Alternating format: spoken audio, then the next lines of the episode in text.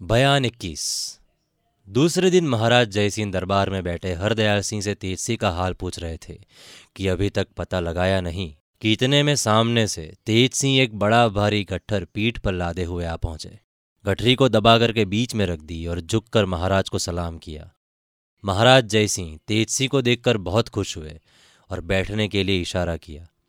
जब तेज सिंह बैठ गए तो महाराज ने पूछा, क्यों जी, इतने दिन कहाँ रह गए थे और क्या हाल है? तुम्हारे लिए हम लोगों को बड़ी भारी परेशानी रही। दीवान जीत सी भी बहुत घबराए हुए होंगे क्योंकि हमने वहाँ भी तलाश करवाया था। तेज सिंह ने अर्ज़ किया, महाराज, ताबेदार दुश्मन के हाथ में फंस गया था। अब हुजूर के एकबाल से छूट आया हूँ, बल्कि आती दफ़ा चुनारगढ़ के दो अयारों को जो वहाँ थे, लेता आया हूँ। महाराज ये सुनकर बहुत खुश हुए और अपने हाथ का कीमती कड़ा तेज सिंह को इनाम देकर कहा यहाँ भी दो अयारों को महल में चंपा ने गिरफ़्तार किया, जो कैद किए गए हैं।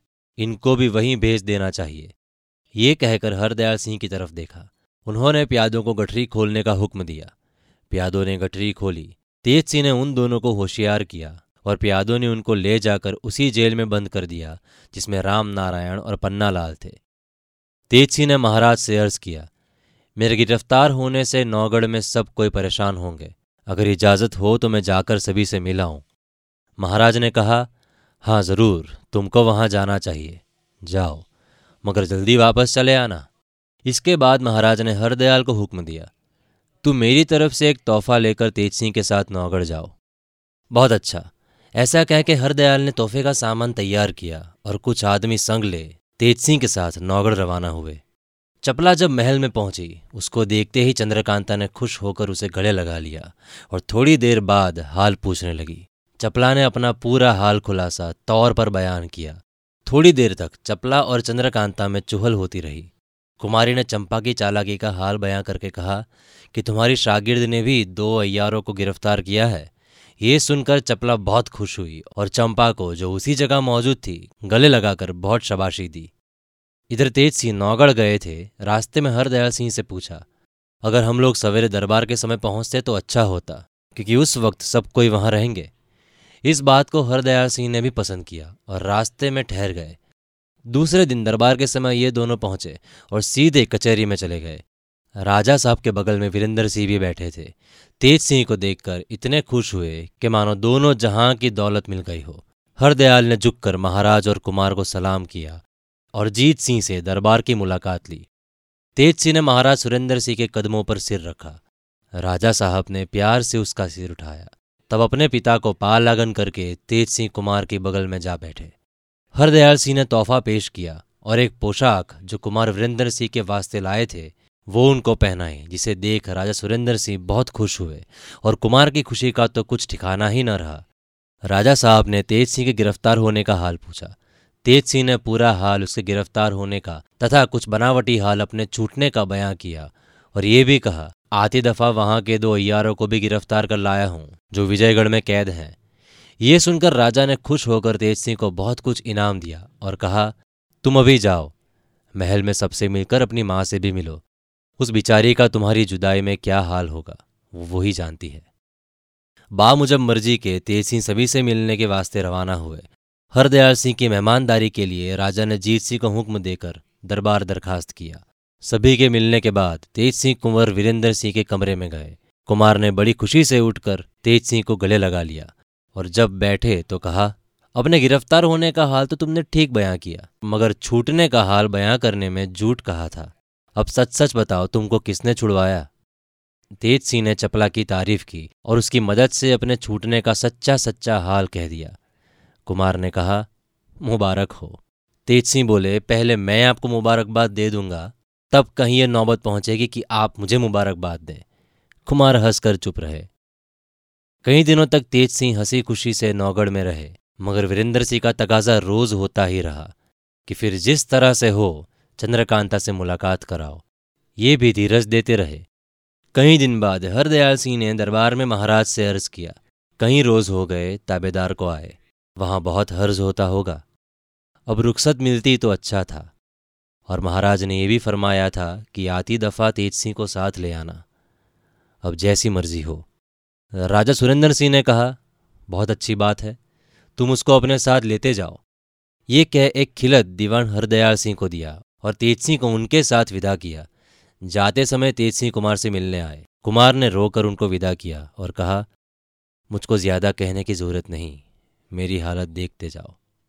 तेज सिंह ने बहुत कुछ डांडस दिया और यहाँ से विदा हो उसी रोज विजयगढ़ पहुँचे।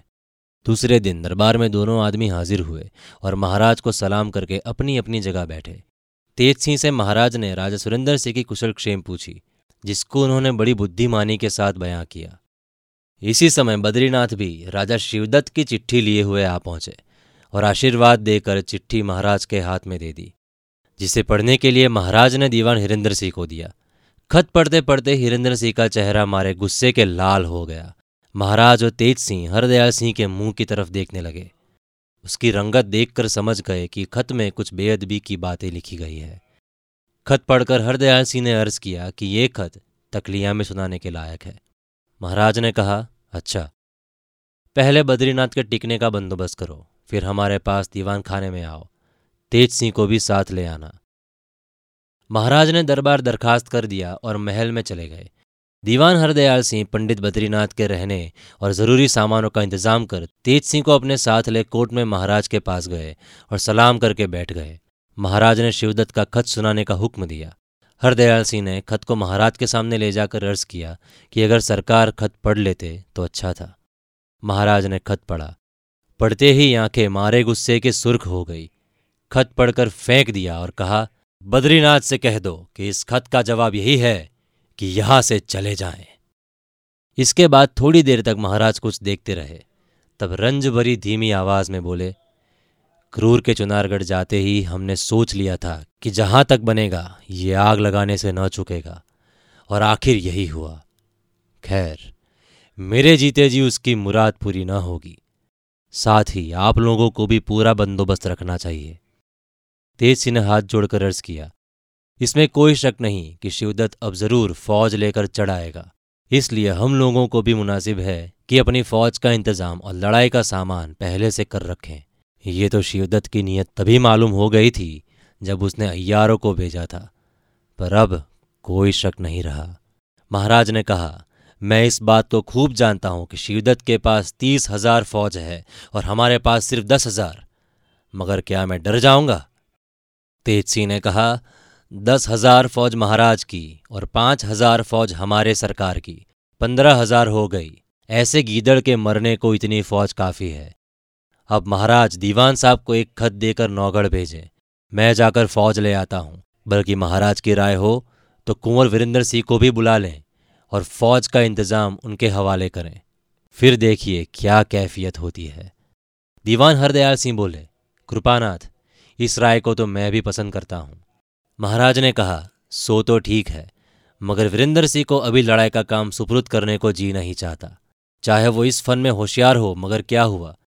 जैसा सुरेंद्र सिंह का लड़का, वैसा मेरा भी। मैं कैसे उसको लड़ने के लिए कहूँगा और सुरेंद्र भी कब इस बात को मंजूर करेंगे? तेज सिंह ने जवाब दिया, महाराज, इस बात की तरफ़ जरा भी ख्याल ना करे। ऐसा नहीं हो सकता कि महाराज तो लड़ाई पर जाएँ और वीरेंद्र सिंह गढ़ बैठे आराम करें। उनका दिल कभी न मानेगा। राजा सुरेंद्र सिंह भी वीर हैं, कुछ कायर नहीं। वीरेंद्र सिंह को घर में ना बैठने देंगे, बल्कि खुद भी मैदान में बढ़कर लड़े तो ताज्जुब नहीं। महाराज जय सिंह तेज सिंह की बात सुनकर बहुत खुश हुए और दीवान हरदयाल सिंह को हुक्म दिया, तुम राजा सुरेंद्र सिंह को शिवदत्त की गुस्ताखी का हाल और जो कुछ हमने उसका जवाब दिया है, वो भी लिखो। और पूछो कि आपकी क्या राय है।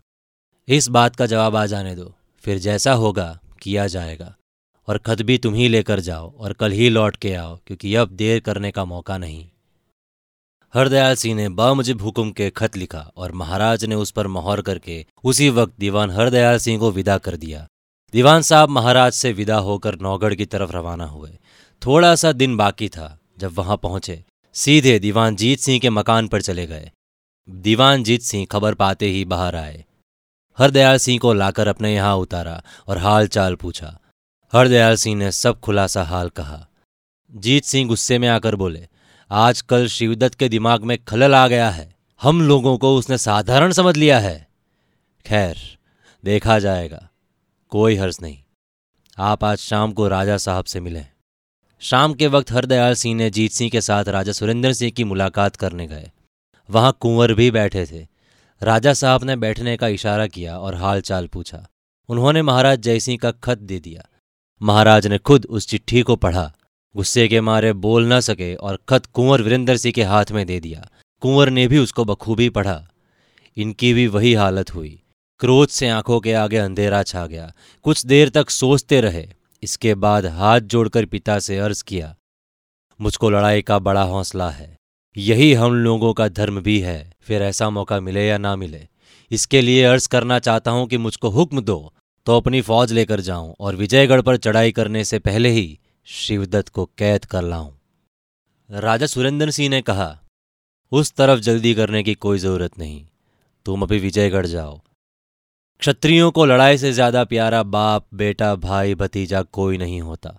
इसलिए तुम्हारी मोहब्बत छोड़कर हुक्म देता हूँ कि अपनी कुल फौज लेकर महाराज जयसी को मदद पहुंचाओ और नाम कमाओ फिर जीत सिंह की तरफ़ देखकर कहा, फौज में मुनादी करा दो कि रात भर में सब लेस हो जाएँ। सुबह को कुमार के साथ जाना होगा इसके बाद हिरिंदर सिंह से कहा, आज आप यहाँ रह जाएँ और कल अपने साथ ही फौज तथा कुमार को साथ लेकर जाएँ। ये हुक्म देकर राजा महल में चले गए जीत सिंह दीवान हिरिंदर सिंह को साथ लेकर घर गए और कुमार अपने कमरे में जाकर लड़ाई का सामान तैयार करने लगे। चंद्रकांता को देखने और लड़ाई पर चलने की खुशी में रात किधर गई कुछ मालूम ही न हुआ।